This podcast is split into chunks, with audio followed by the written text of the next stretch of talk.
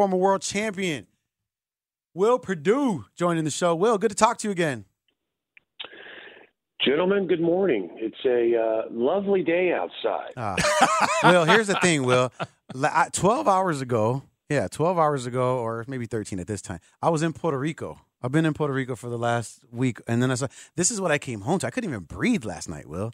That's how bad it was when I got off the plane. Is, so yeah, thank you for uh, you know welcoming me back home with this wonderful weather.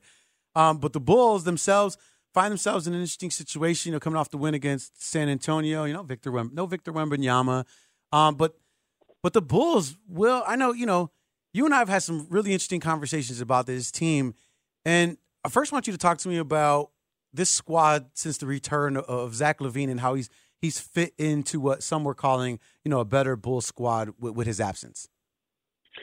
Well, I think you know first of all, I think that's a that's a flawed statement. Okay. At the end of the day, did they actually play better for a short period of time? Yes, they did.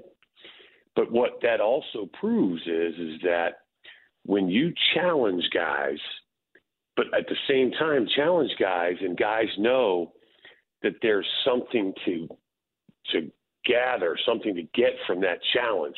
And for a lot of these guys, when Zach is out, what does that mean? More shots for me.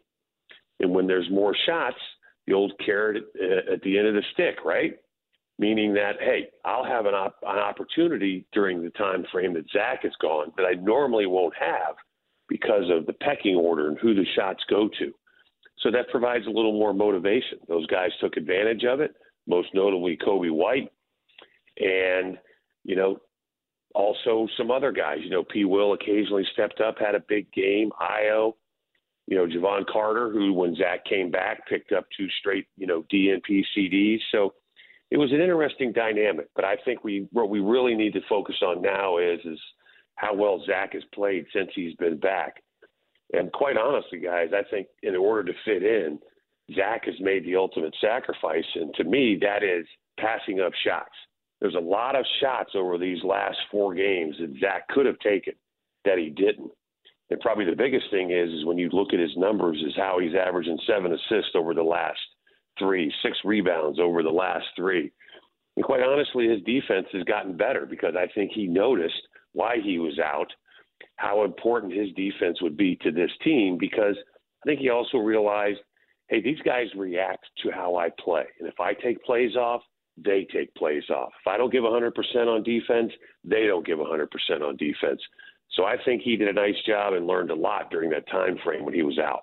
You bring up a great point there about you know guys stepping up you know, in the in the absence of you know whoever is the incoming starter right there, and like for you, let's take the '91 season with the Bulls where you were behind a guy like you know Bill Cartwright. What is that like? You know, if he's missing a game or two, what's that mindset like where you come in and then you're inserted into that starting lineup?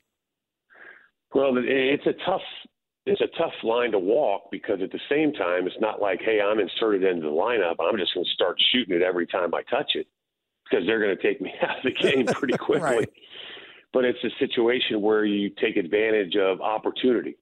Okay, obviously, where we ran, you know, the triple post, the triangle, whatever you want to call it. I know most people refer to it as the triangle. You kind of run the run the offense through the post, so it was still the responsibility, to, you know, to run the offense the right way. But at the same time, I knew if I ran the floor, I was going to get touches. I also knew that, you know, much like Phil Jackson used to tell Horace Grant, if you want more touches, go get an offensive rebound. It just gave me the opportunity to do more, but to do it within the offense, because that's the hard part. You know, if you try to step up and say, all right, now's my time to shine, watch me, I'm going to show these guys, you can actually create more harm for yourself individually than you can good. So that's the hard part but it's just it requires a lot of time off the floor watching film and that's what practice does for you and that's the hard part for these guys as well because they just don't practice a lot so you don't get those repetitions. Now the competition we won't call it stellar. What they face since zach LaVine has returned will um, but they are four and one. You mentioned zach LaVine; his numbers have uh, skewed differently. I mean against the spurs he plays you know 35 minutes, th- almost 36 minutes, and takes eight shots. But he has seven assists, six rebounds. I- am wondering, is this him showcasing himself for other teams, or is this mm. a genuine effort mm. to try to fit in with these Bulls and be here for the long haul because it doesn't seem like the trade market has developed, is developing, and we are uh, uh, less than a month out, right, from the trade deadline? Yeah. So, you know, Marshall, the interesting thing is, and I think what people forget sometimes is, is that when the toughest games to win in this league are the games you're supposed to win, especially for a team like the Bulls, because not a lot of times they're favored, right? Right. But they were favored against Houston, Charlotte both times, the Spurs. You know, it, it was kind of an interesting dynamic against, you know, Golden State, how well they played in the second quarter, and we all know what happened at halftime. And I think that that kind of, you know, sucked the energy, quite honestly, out of the building, and it, it affected how that team played in the third quarter. But to your question in regards to Zach, you know, it, it's at the end of the day, it, it really doesn't matter. Is this the true Zach LaVine, or is this Zach so showcasing himself, you know, for other teams? Regardless, we're actually getting the best version of Zach at the moment. Now, time will tell what this is about because if we get past the trade deadline and Zach starts to play a different way, well, then he's answered the question.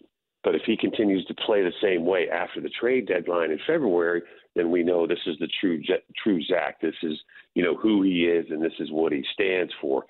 I honestly feel like guys that at this moment, considering how things have changed for the team and the direction that they're going as far as the style they play, how they're playing.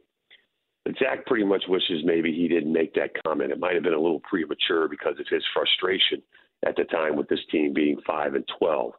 But I'm also going to be honest and say I think his agent has a lot to do with this, and that's you know unfortunate for Zach because now he's taking a lot of heat because of what his agent is trying to do. We're talking to Will Perdue here on 670 The Score. It's Gabe Ramirez and Marshall Harris filling in for Mully and Haugh today.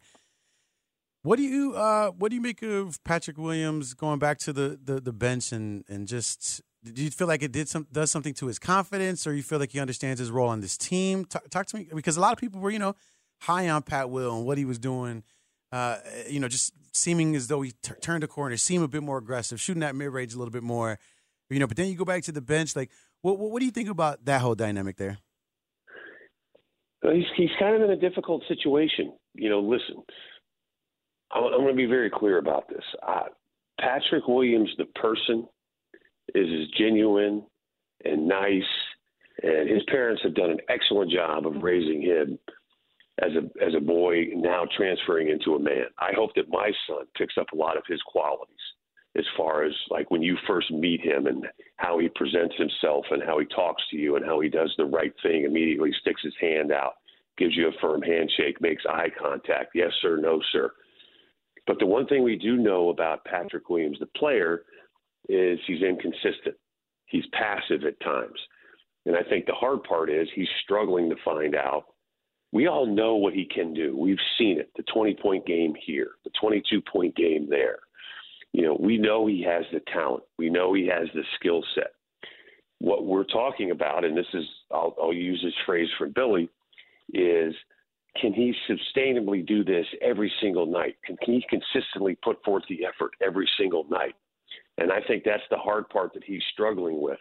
Sometimes he's in the starting lineup, and when he's not in the, when he's in the starting lineup, he knows he's not going to get some touches.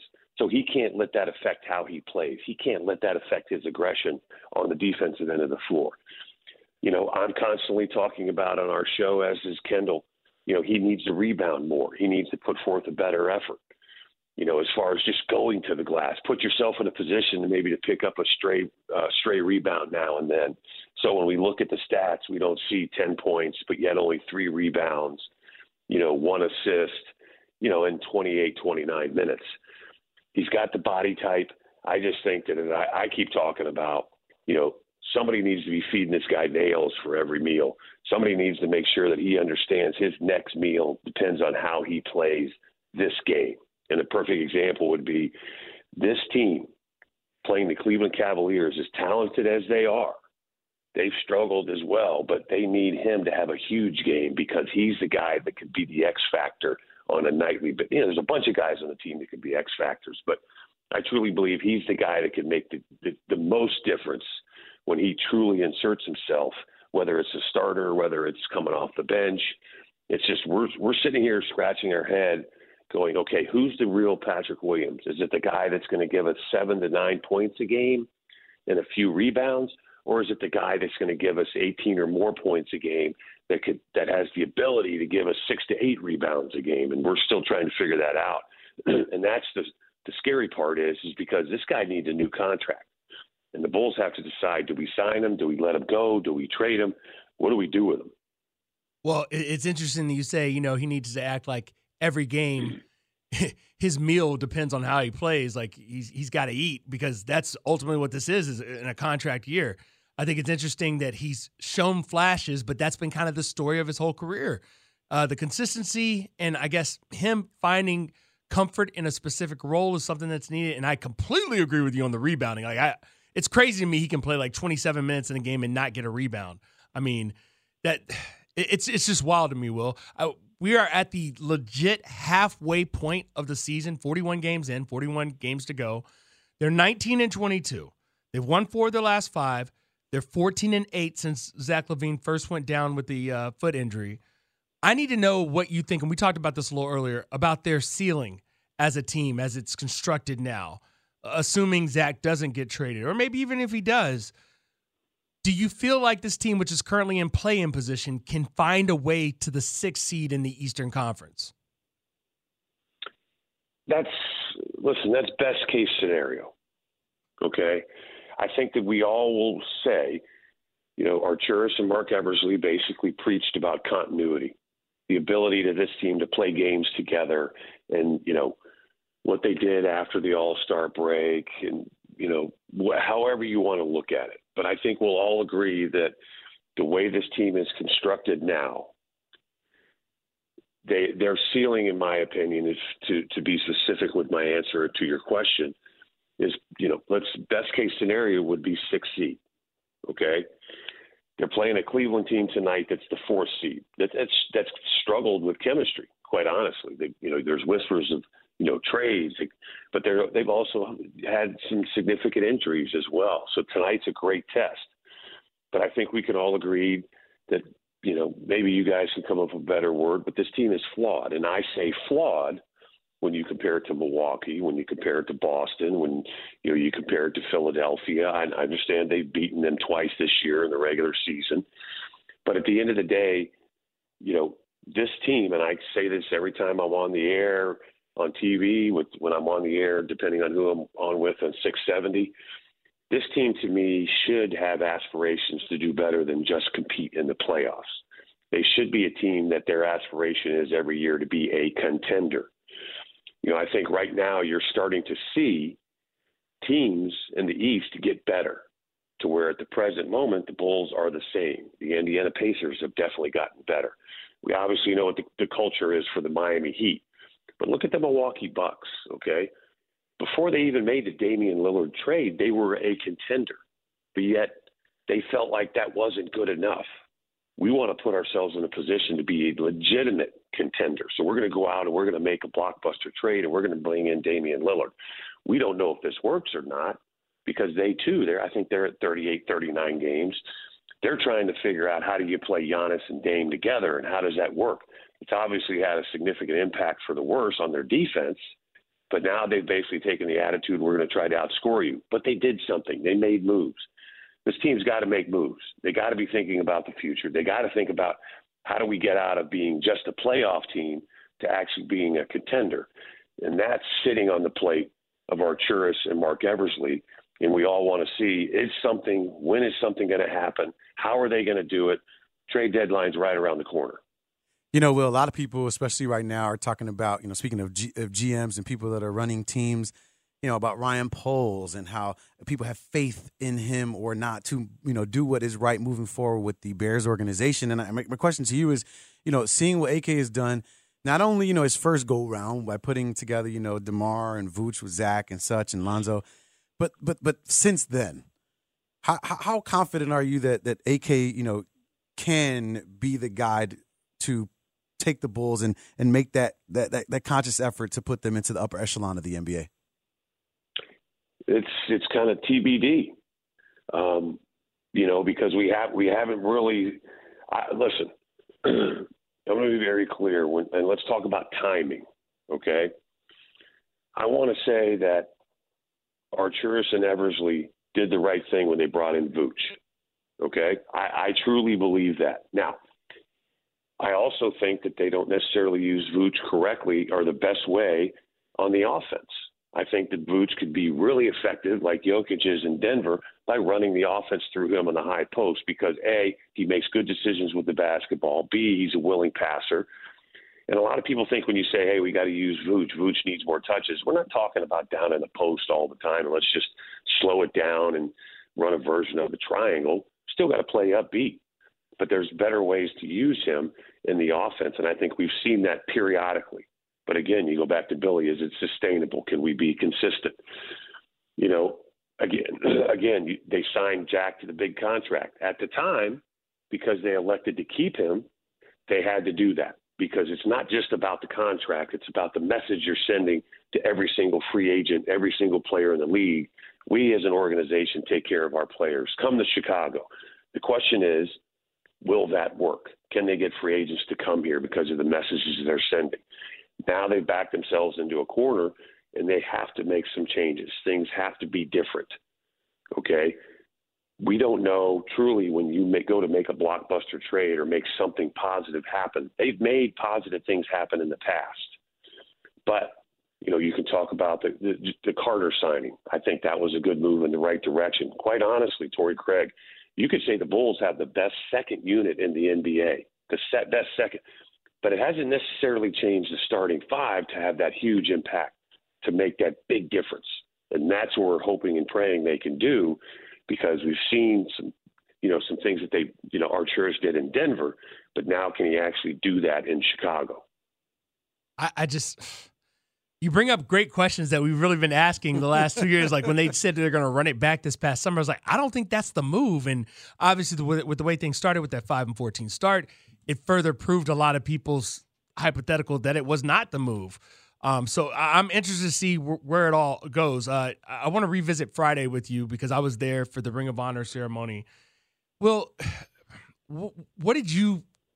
What was your reaction to what happened? I, I thought it was avoidable on the Bulls end because I thought if they had just shown Thelma there in place of the late Jerry Krause, there wouldn't have been boos.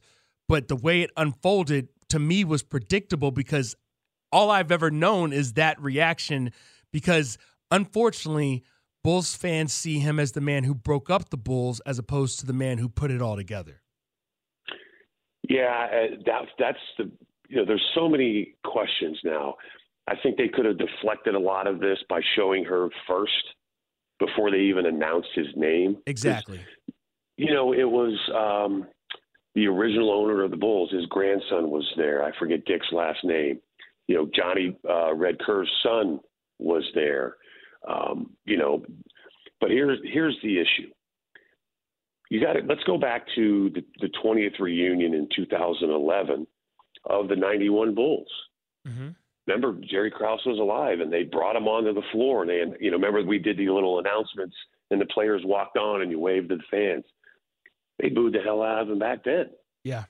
You know, and unfortunately, this was, and that was before the last dance. Yeah. Now, what the last dance did was throw gasoline on the fire. So, you know, I just, I, initially I was stunned, but then I got mad at myself because I was like, why are you surprised? Exactly. Because unfortunately, they've always booed Jerry Krause, always and and it's it's really unfortunate. But the thing that aggravated me, we did our show from a suite, and we're all standing there and we're watching halftime, and it's going really well, and you know the fans.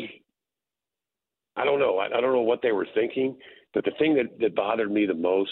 I understand that some of the ones that have booed because they've always booed him because they're huge Michael Jordan fans and they just they believe and they won't believe anything else that Jerry was the sole reason for the Bulls not being able to come back and protect, you know, and try to win that seventh championship. But that's not what it was about. But when I looked around and I saw people that weren't even alive right. in the 90s booing, and I was like, that's a learned behavior. Where did they learn this from? Their parents, mm. other people. So they knew no better, but they jumped on the bandwagon. And I think even if they would have shown Thelma first, and mentioned Jerry second, that there still would have been some boos, but nothing like there was. I think what people need to realize is a couple things. Jerry was not the only person to blame there. There were a lot of people to point the fingers at, not just Jerry Krause.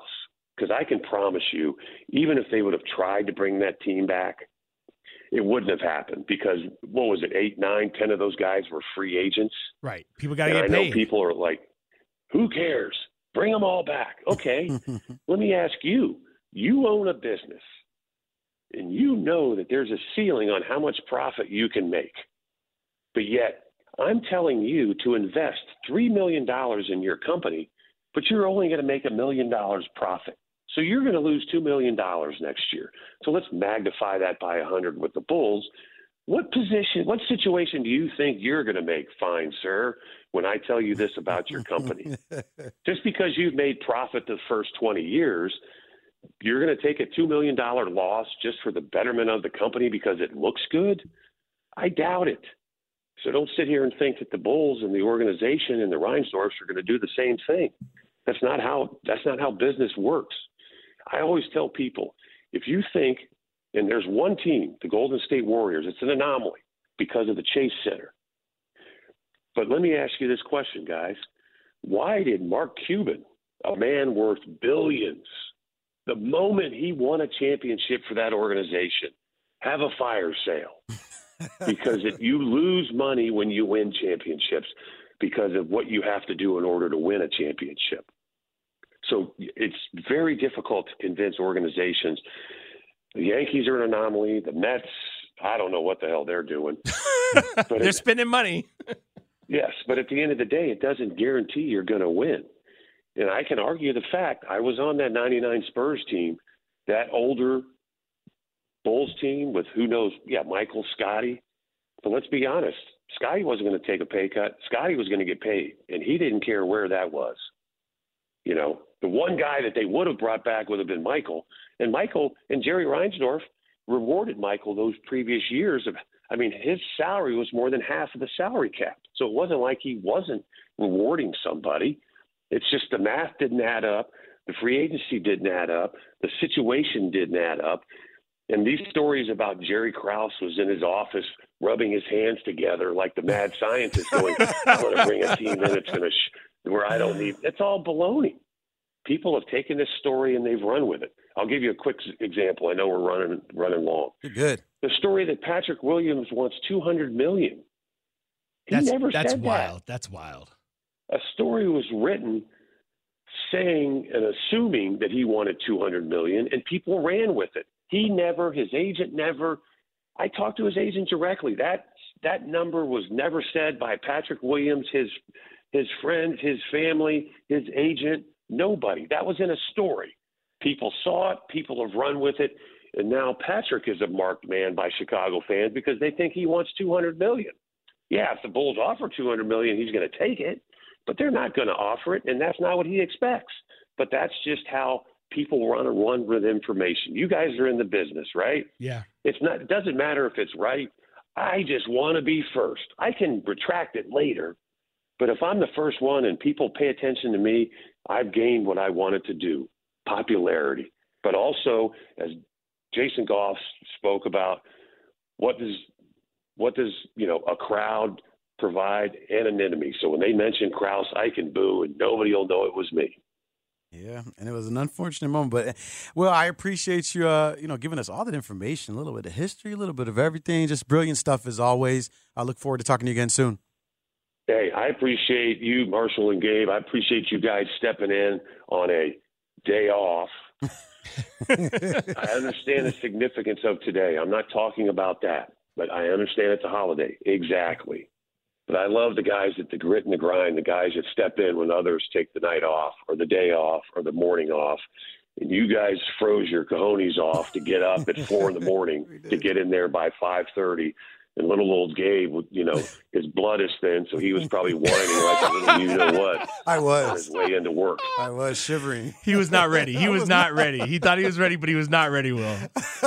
Will, have a good one, man. I appreciate that. Enjoy your day off. All right.